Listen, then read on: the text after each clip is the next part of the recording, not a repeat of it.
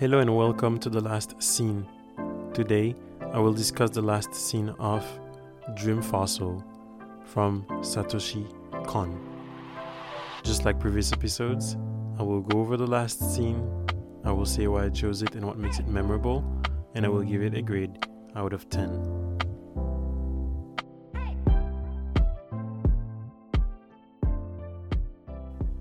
Hello again, and thank you for listening. I am cheating a bit because this is a book.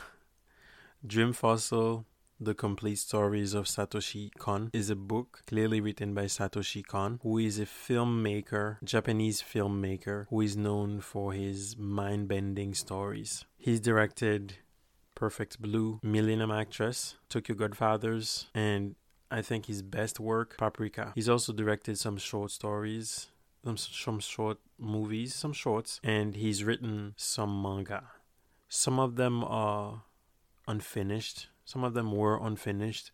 So they were compiled in a book published by Vertical Comics, and it's called Dream Fossil. There are multiple stories in there, and the last story is called Toriko Prisoner, and there are two parts. I love this filmmaker. If you watched Inception, there is a scene with Ariadne and Cobb where one of his scenes from Paprika is literally taken from there. Paprika is a movie where you can go into a dream world or the dream world comes into life. All of Satoshi Kon's stories are like that. There's dreams, there's the real world, and some people may think anime is for kids or like animation is for kids, but every single day the Japanese are showing us that there's a there's so much creativity, there's so much um, flexibility that you can have when you're using animation. And these stories are not for kids. My recommendation, I'm gonna is gonna be very front loaded. You should watch any Satoshi Kon movie, animated movie. They're not monk. They're not anime. It's not like an episode. It's an actual movie. It's like an hour and a half. You'll be blown away. Go watch some anime. Mamoru Hosoda is a good one. Katsuhiro Otomo is another good um, director. Mirai is a good one. Obviously, the ones that you know. Mirai was nominated in the Oscars. There's the girl who leapt through time. Studio Ghibli these are for kids, quote unquote, but I wouldn't let my kids watch Spirited Away. so go watch some anime made by Japanese lawn um like movies. Madhouse is a is a studio in Japan that makes really great movies. Summer Wars perfect. Perfect. So let me just go over the last page, let's say. The last story in the book is called Toriko Prisoner, and it's divided in part one and part two. It takes place in a dystopian world where you need a card to do most things. So these kids are constantly trying to game the system.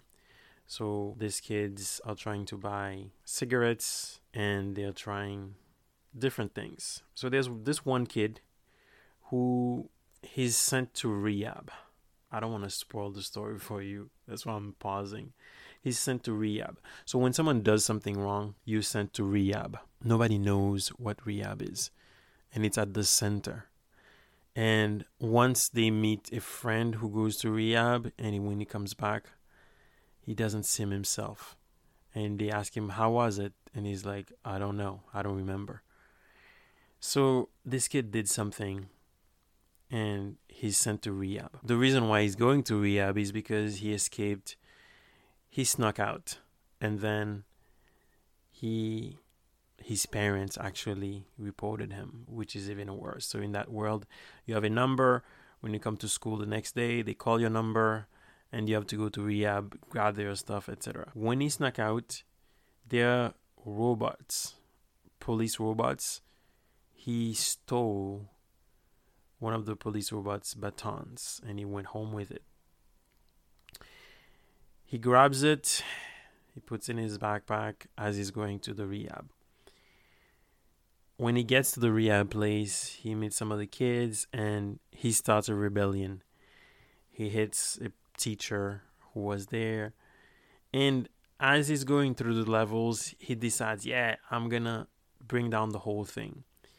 He goes into a room. There's a huge room with a bunch of kids, people in general, inside of huge um, pods, and they're like in some sort of cryo sleep, and they have like the tube on their faces, and they're naked, and they're like, "Oh my god, this is what rehab is about," and he's bursting through places, places he takes a gun, shoots some police officers, some robot police officers, hits real police officers, and he gets to the computer. He's like, "Yeah, I'm gonna shoot the computer."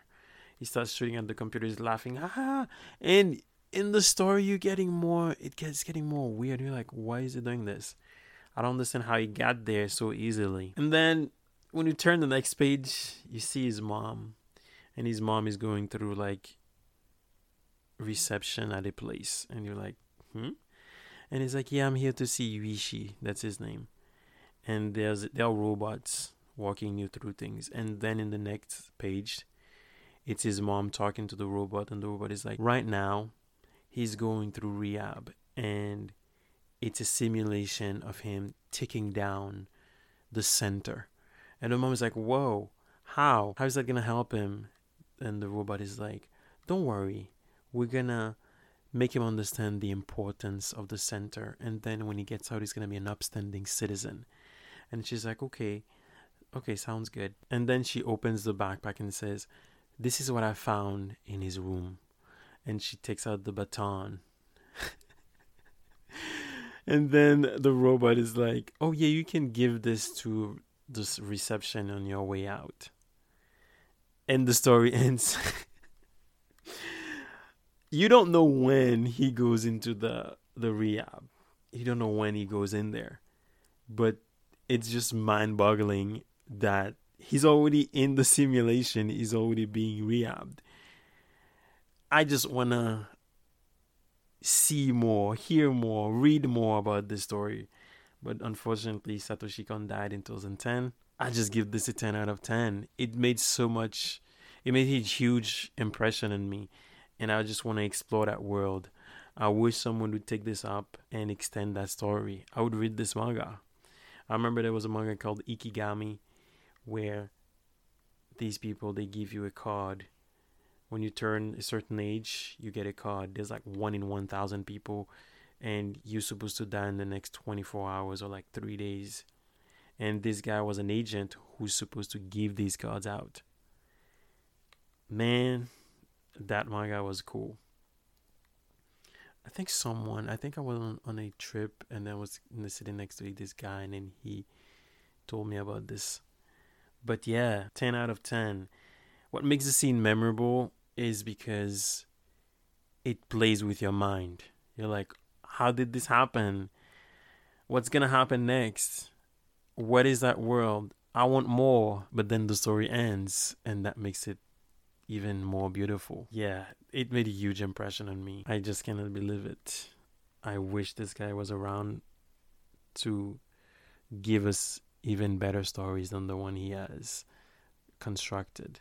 Go watch some anime actual movies. Go watch some Japanese movies if you enjoy that. Thank you very much for listening. These were my thoughts on Dream Fossil Toriko Prisoner Part 2 from Satoshi Kon.